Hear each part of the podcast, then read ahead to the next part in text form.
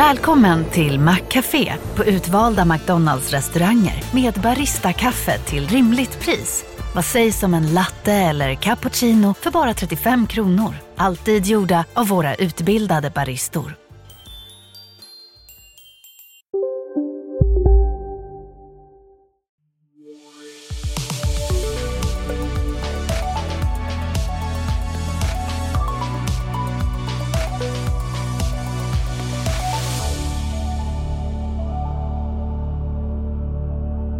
Hej! Välkommen till Analyspodden, Dagens Industris podd om börs och aktier. Idag är det jag, Agneta Jönsson, och min kollega Gabriel Mellqvist som är på plats i studion. Vad tycker du vi ska prata om idag, Gabriel? Jag tycker vi ska prata om vinstvarningar. Jag tycker det har varit många vinstvarningar. Jag tycker vi ska prata om att pengarna ska in innan midsommar. Och så ska vi prata om den plågsamt svaga svenska kronan förstås. Det låter som en bra plan, plus att vi som vanligt har med oss några aktiecase. Har du också valt att bli egen? Då är det viktigt att skaffa en bra företagsförsäkring. Hos oss är alla småföretag stora och inga frågor för små. Swedeas företagsförsäkring är anpassad för mindre företag och täcker även sånt som din hemförsäkring inte täcker. Gå in på swedea.se företag och jämför själv. Hej, Ulf Kristersson här. På många sätt är det en mörk tid vi lever i. Men nu tar vi ett stort steg för att göra Sverige till en tryggare och säkrare plats. Sverige är nu medlem i Nato. En för alla, alla för en. Det är torsdag och det är den 22 juni, dagen innan midsommarafton. Klockan är 10, så vet ni vad vi vet. Senaste veckan har börsen faktiskt gått ner 3,5 procent här och OMXS30 ligger på 22,33 här efter att ha fallit 1,5 procent på torsdag förmiddagen. Eh, förra veckan hade vi oss högsta och nu ser vi lite vinsthemtagningar. Men det har faktiskt varit en hel del dramatik denna veckan också. Det började ju med den här vinstvarningen i måndags med Getinge. Vad var det som hände där? Ja, du, du får nästan, du, det får du svara på, men jag ville prata om att, att det har varit så många vinstvarningar. Jag tycker det smäller till rejält. Det har varit ett väldigt intensivt nyhetsflöde och att de kommer så tidigt, kvartalet är inte ens slut än, oroar mig mycket. Men berätta, berätta för mig varför just Getinge, komponentbrist och ganska bolagsspecifika grejer där. Precis, va? vi har ju det. Där är det ju, dels är det då man har kvalitetsproblem inom vissa produkt inom två produktområden och sen har de ju också då komponentbrist. Och det här kommer ju att påverka då både försäljningen och mixen i försäljningen och lönsamheten resten av året. Och eh, resultatmässigt väntas det påverka rörelseresultatet ebitda med 400 miljoner kronor i andra kvartalet. Här. Aktien föll 16 procent på måndagen på det här och 9 till Eh, på tisdagen.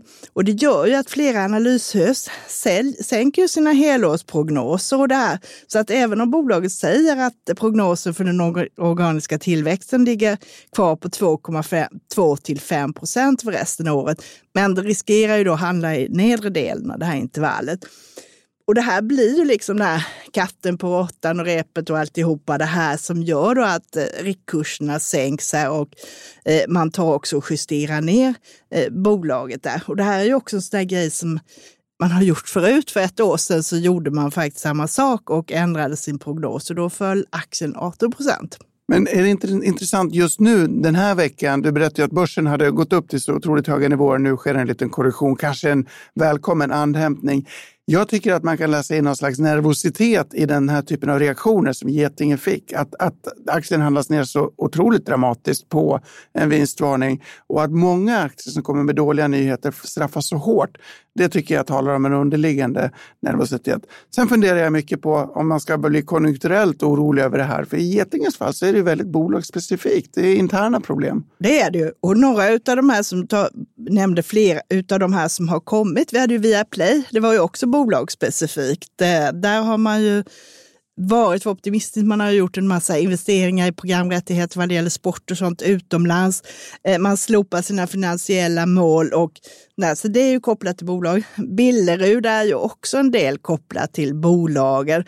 Men skogsbolagen har det överlag lite tuffare, så där kan man väl säga kanske att det är lite mer konjunkturellt eller sektormässigt i alla fall. Specifikt. Vi kan väl nämna Boliden också som vinstvarnade. Först var det en brand och sen kom man fram till att man hade problem med halterna också. För lite mineral per utvinnet ton sten ja. eller vad man nu eh, vinner ut.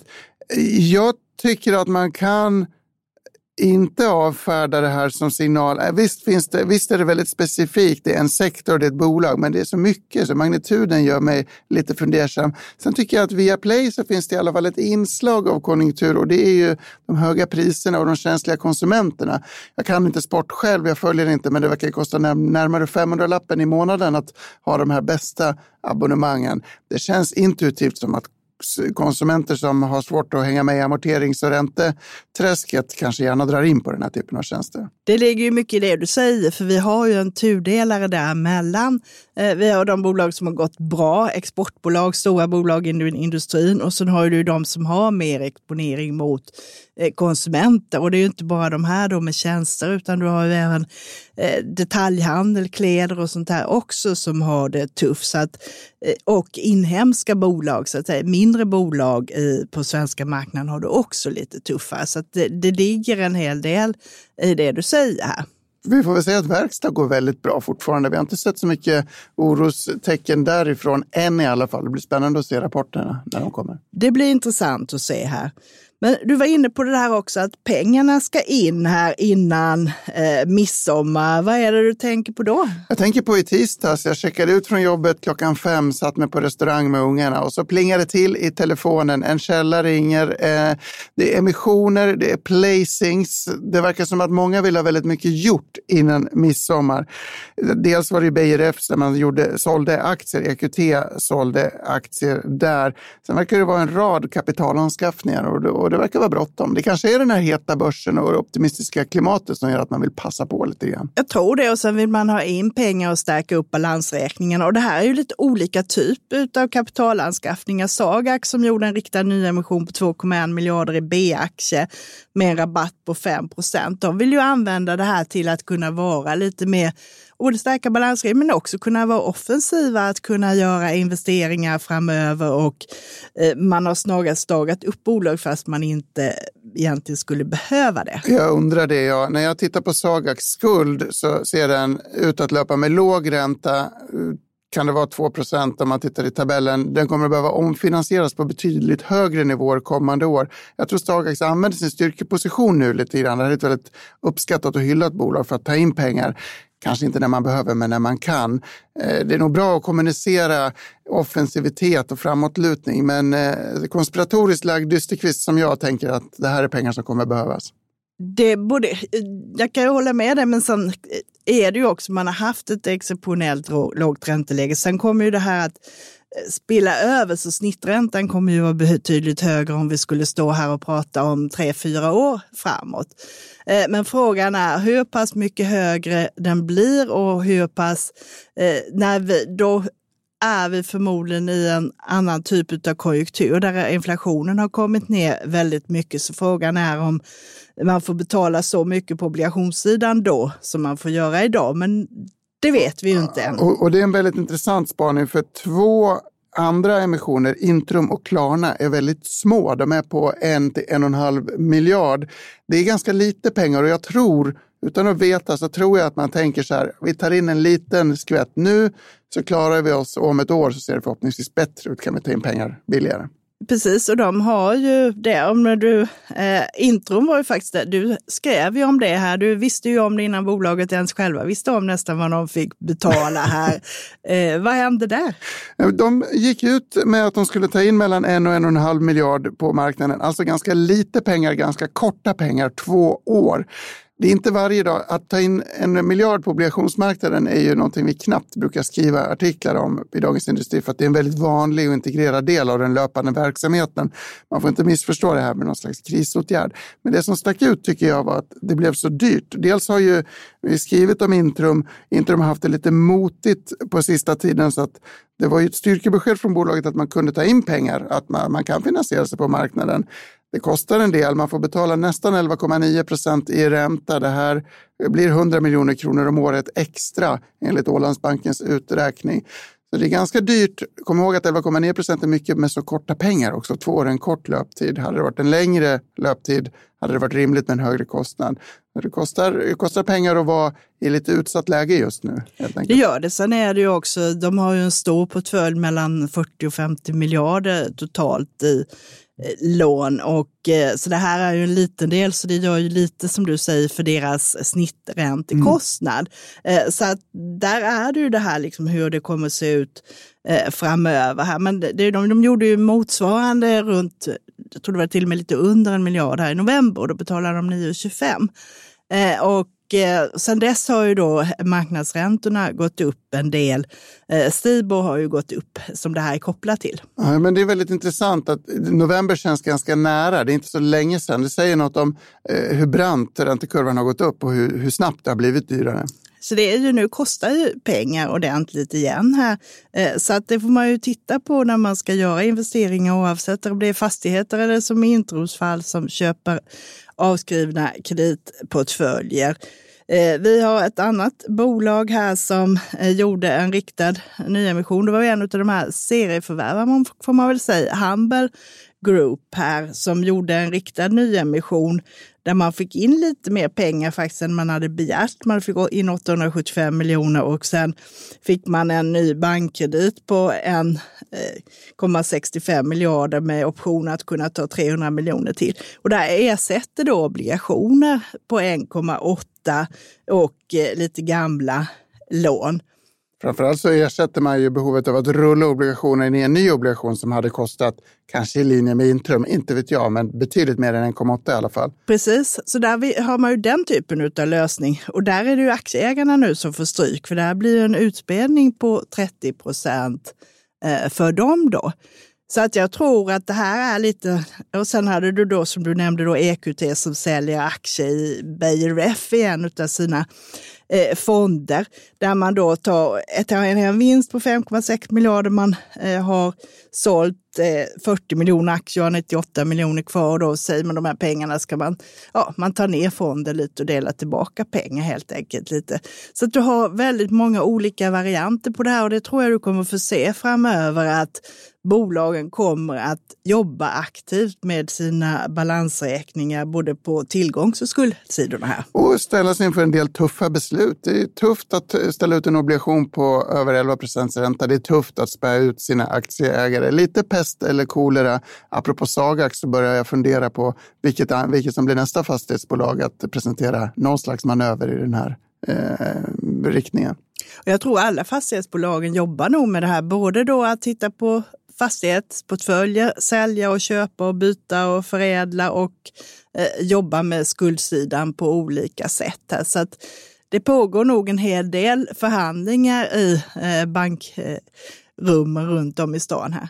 Jag noterar att Sven-Olof Johansson var i det tv-studion, i, i, i, vi sände den intervjun igår, och han sa att man ska absolut inte göra emissioner nu när aktien är låg, man ska absolut inte sälja fastigheter nu när det är så billigt där ute. Samtidigt sitter han i SBBs styrelse som är mera nödda och tvungna att eh, göra någon av de här åtgärderna. Det är tufft. Det är tufft och det, det blir, brukar aldrig bli riktigt bra när man gör eh, vad heter det, affärer med under galgen så att säga, att man är tvingad till det.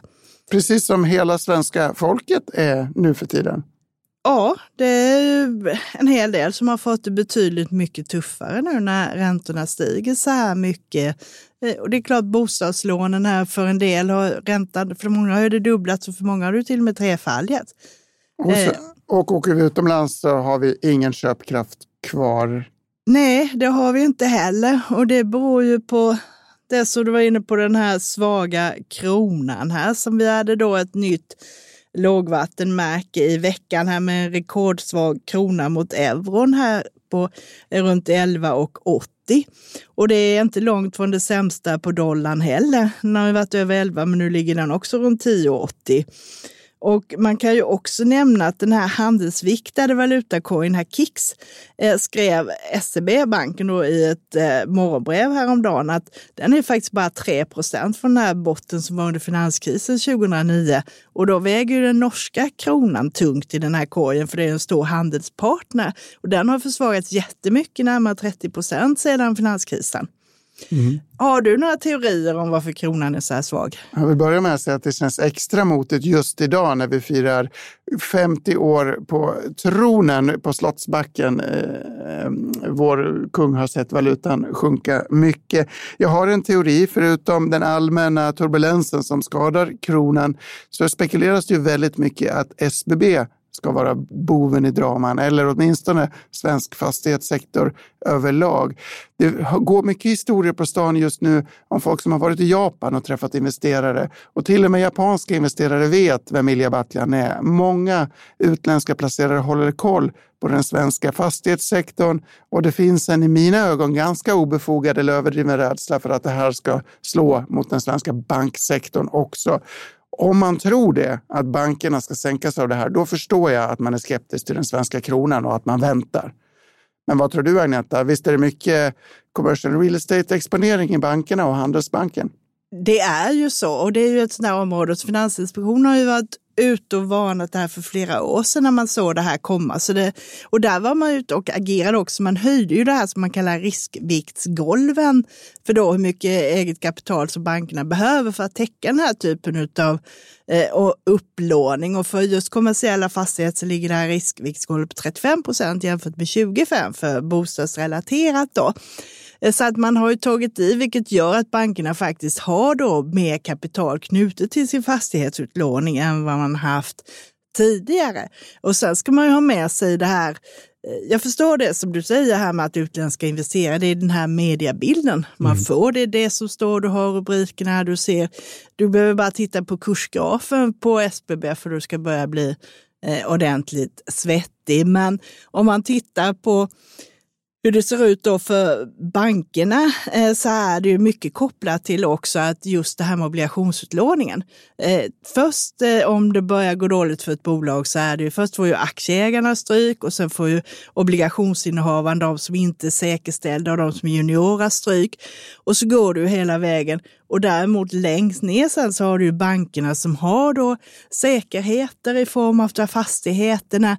De är ju de som åker illa ut sist så att säga. Så att det ska väldigt, väldigt mycket till innan det hamnar i deras knä.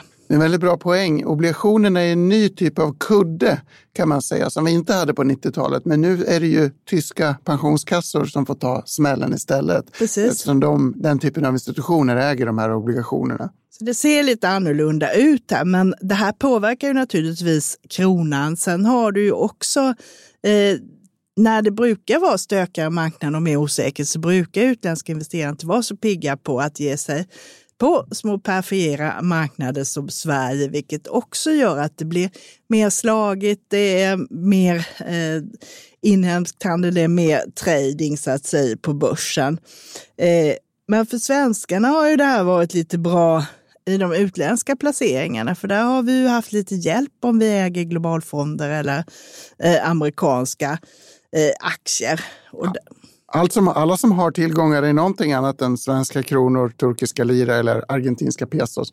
Norska kronan kan vi slänga in som en oväntad förlorare också som faktiskt gått ännu sämre än svenska kronan. Men visst, har du utländska fonder eller aktier så är du ju en stor vinnare i det här.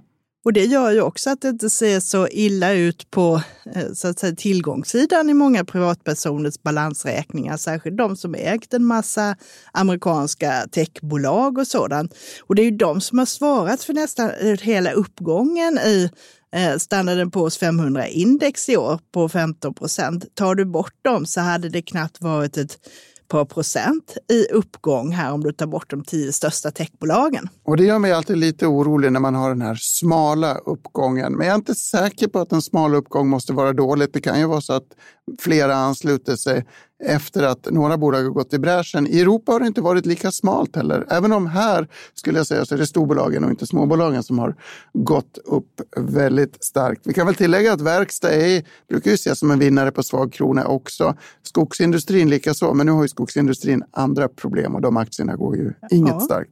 Och det kan ju få oss lite att gå över till det här vad vi tror om börsen framöver. Och då har du antingen det här att man är rädd för att börsuppgången har drivits av få bolag och att börsen är upp. Det här OMXS30 är upp en 10 procent trots att du har dåligt för övrigt. Du har ju minus på mindre bolag. Även om du tar bort fastigheterna så är det ganska dystert. Men det är ändå liksom, vi och Danmark är bäst i Norden. Finland är ner en 7-8 procent och Norge är lite ner också här. Och då kan man tänka sig så att det kanske är vår börs att det tar över andra bolag kanske, att man har tagit ut mycket negativt på många konsumentrelaterade bolag. Då har bankerna, kan man förmå marknaden att lugna ner sig lite så kan du på hyggliga rapporter kanske till och med få lite det man säger, multipel expansion, mm. att man eh, inte blir fullt så negativ. Eh, så att, jag tycker det står och väger nu, antingen att man får eh, liksom att det går över ett mer negativt sentiment globalt eller att man liksom börjar känna det här att det behöver inte bli så illa med konjunkturen. Då kan man börja titta lite bredare och lite mindre bolag igen. Ja, jag är orolig för konjunkturen, eh, även om jag alltid har varit det. Vi har fått fel hela första halvåret. Men jag undrar om inte bankerna är så pass pressade redan att även en konjunkturnedgång, det är redan inprisat. Jag noterar att Handelsbanken är en av de sämsta storbolagsaktierna eh, just nu, vilket är förvånande eftersom jag ser den banken som en väldigt trygg spelare. Men de har väl straffats av den här ehm, eh, blankningsvågen som har vält in på grund av fastighetsoro. Det är absolut, visst är det så. Sen har du ju haft en enorm nu svängning här med räntenettot, den här snabba uppgången vi har sagt. Så att en lugnare utveckling, men ändå så kan du få, du kan få, du kanske att de blir lite mer tråkiga, lite mer obligationsliknande, med du har en hög direktavkastning, vinsterna planar ut, men du kan få lite draghjälp att värderingarna kommer upp lite om man ändå ser att det inte behöver bli så brutalt med kreditförlusterna. Jag som tror att det kommer smälla i sommar, det kommer komma mera vinstvarningar och dåliga nyheter och då kommer straffen, domarna att vara hårda. Jag tror att man ska söka sig till kvalitet, för jag tycker att det sker någon slags utspridning där de dåliga slås ut väldigt brutalt medan de bra får fortsätta uppåt. Särskilt Apple, men många Nvidia, men eh, generellt. Det är ju en klok strategi också, för om du jobbar på det sättet så kan du tåla de här mindre eh, oron i marknaden. För fundamenten slår ändå förr eller senare igenom. Men har du kommit in i ett problembolag när börsen är stark och bolaget fortsätter ha problem, då Kurrar i magen och du behöver få i dig något snabbt? Då har vi en Donken deal för dig. En chicken burger med McFeast-sås och krispig sallad för bara 15 spänn. Varmt välkommen till McDonalds. Hej, Susanne Axel här. När du gör som jag och listar dig på en av Krys vårdcentraler får du en fast läkarkontakt som kan din sjukdomshistoria. Du får träffa erfarna specialister, tillgång till lättakuten och så kan du chatta med vårdpersonalen. Så gör ditt viktigaste val idag, lista dig hos Kry. Är det inte roligt sen? Har du någon kvalitetsaktie med dig då, Agneta? Jag har ju faktiskt det. Jag tycker vi går över till de här casen nu då. Eh, I november så rekommenderade jag att man skulle köpa Indutrade eh, och eh, det är ju ett sånt här förvärvsbolag. Man har ju över 200 bolag i olika sektorer. Så det är ju en serie förvärvar man har varit det under väldigt många år. Och det som är poängen med dem är ju att de adderar ju väldigt god tillväxt i sina förvärv plus att bolagen samarbetar bra. Så att det är liksom det här att ett och ett blir mer än två eh, när de har jobbat historiskt. Och eftersom de har haft en väldigt bra utveckling så har ju aktien gått ganska bra. De har också dragit på sig en rätt hög värdering. Eh, sedan jag tittade på det här så är de upp 15 procent och det är ju då 9 procent bättre än indexen i november. Eh, jag är lite osäker. De säger ju att man historiskt har de klarat sig bra i sämre tider eh, och man är bättre än liksom ett snitt av verkstadsbolagen, men man påverkas ju naturligtvis av det här. Så att man Målet är att öka omsättningen i snitt 10 procent över en konjunkturcykel de senaste fem åren. Då, även under pandemin så är snittet 10,9 här. Vi tror på 8 procent i år och det ger en omsättning på 29 miljarder ungefär. Och vi tror att vi kan få en vinst per aktie på 8,50 i år. Förra året var det 7,40 och då hamnar vi på P29. Jag tycker det börjar bli lite dyrt nu. Femårssnittet är 25. Eh, så jag trodde när vi tittade på det här att man kanske skulle gå upp en 10 procent. Mm. Nu har det pinnat iväg lite så jag tycker att är man kortsiktig så kanske man ska ta lite steg, steg tillbaka, kanske ta hem lite vinst, lugna ner sig och visserligen, det här är liksom en klassisk byrålådsaktie, men eh, periodvis går den ju bättre eller sämre. Så att just nu skulle jag ju inte kasta mig på köpknappen utan kanske mer ta hem lite. Det är ett intressant dilemma det här med man vill ha kvalitetsaktierna, men kvalitetsaktierna kostar också. Indutrade är ju en kvalitetsaktie bland serieförvärvarna som strukturellt har det lite motigt kanske efter några feta år. Jag försöker, ja. Har du med dig något case också? Ja, först vill jag ju ta Orkla för att det är midsommar och de äger ABBA, den här varumärken. Faktum är att jag har tittat lite grann på norska börsen för att hitta ett lämpligt case eftersom den norska kronan är så svag och jag förstår inte riktigt varför.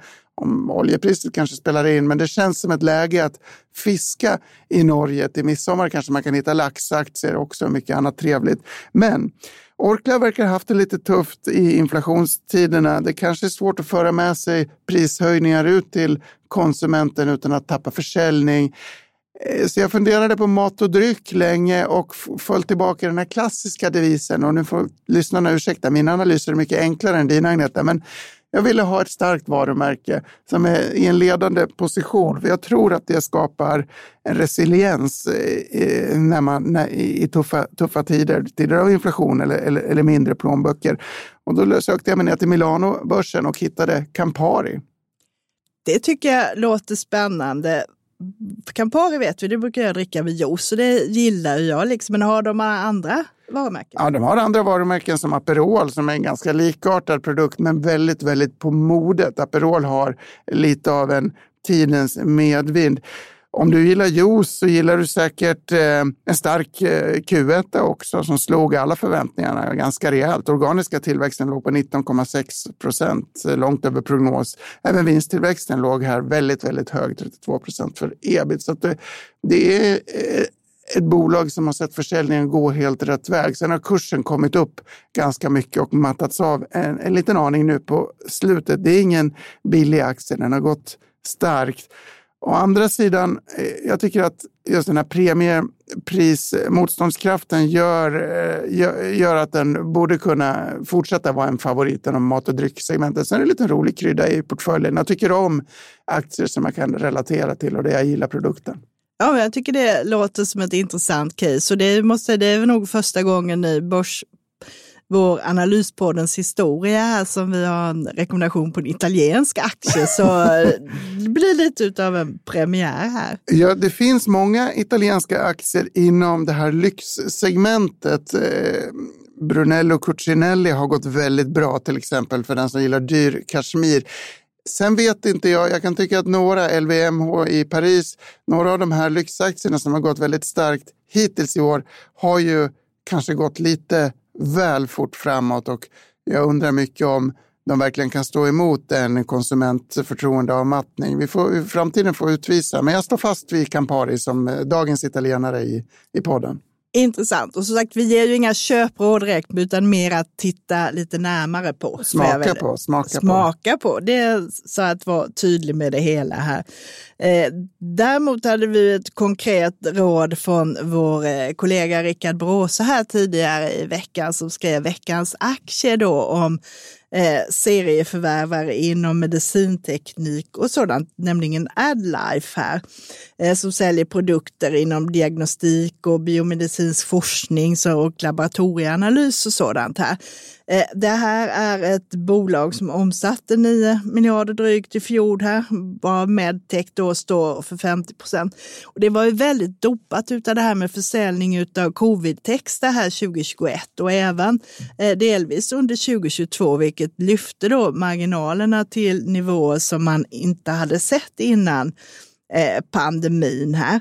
Eh, och det kanske inte är riktigt uthålligt det här alla analytiker som följer bolaget eh, har köprekommendationer om man är positiv, man har en, liksom en organisk tillväxt i grundaffären på 12 procent. Men lyckas man inte hålla uppe lönsamheten och så, så kan det bli lite eh, tuffare här. Aktien har gått ner 60 procent sedan toppen. Men det har, du har också det där som eh, Richard Brosse skriver, att de har de här attributen som brukar locka blankare som hög skuldsättning eh, och man har en hög värdering och ett lite klent kassaflöde här. Så att vi tror på en sjunkande vinst för Adlife i år från 3,50 ungefär till 2,90 år. Kanske lite bättre nästa år, men du har ändå liksom en värdering på 45 gånger vinsten här. Så att hans syn är att de behöver nog göra en nyemission om de ska kunna fortsätta sin förvärvsresa. Eh, och skulle då bli minsta tecken på operationell svaghet så kan aktien straffas, vilket vi då har sett på liknande bolag här. Så att sälj eller håll sig undan från det här. Väldigt intressant. Vi har ju så många förvärvsbolag, alltså arbitragebolag eller konglomeratbyggare eller vad man ska kalla dem på den svenska börsen. Det här är lite av en svensk paradgren. Här finns det nog mycket att hitta, mycket som har varit lite pandemidopat. Det här är speciellt inom verksamhetsområden, men det har varit lågräntedopat och gått väldigt, väldigt bra med de här högt belånade förvärvarna väldigt länge. Jag tror att det är kanske den här typen av Eh, vurm för högt belånad tillväxt genom förvärv en orsak till att vi ser så mycket blankningar på Stockholmsbörsen. Jag drog ut ett europeiskt snitt och noterade att Stockholm är gravt överrepresenterat bland de mest blankade aktierna. Intressant iakttagelse.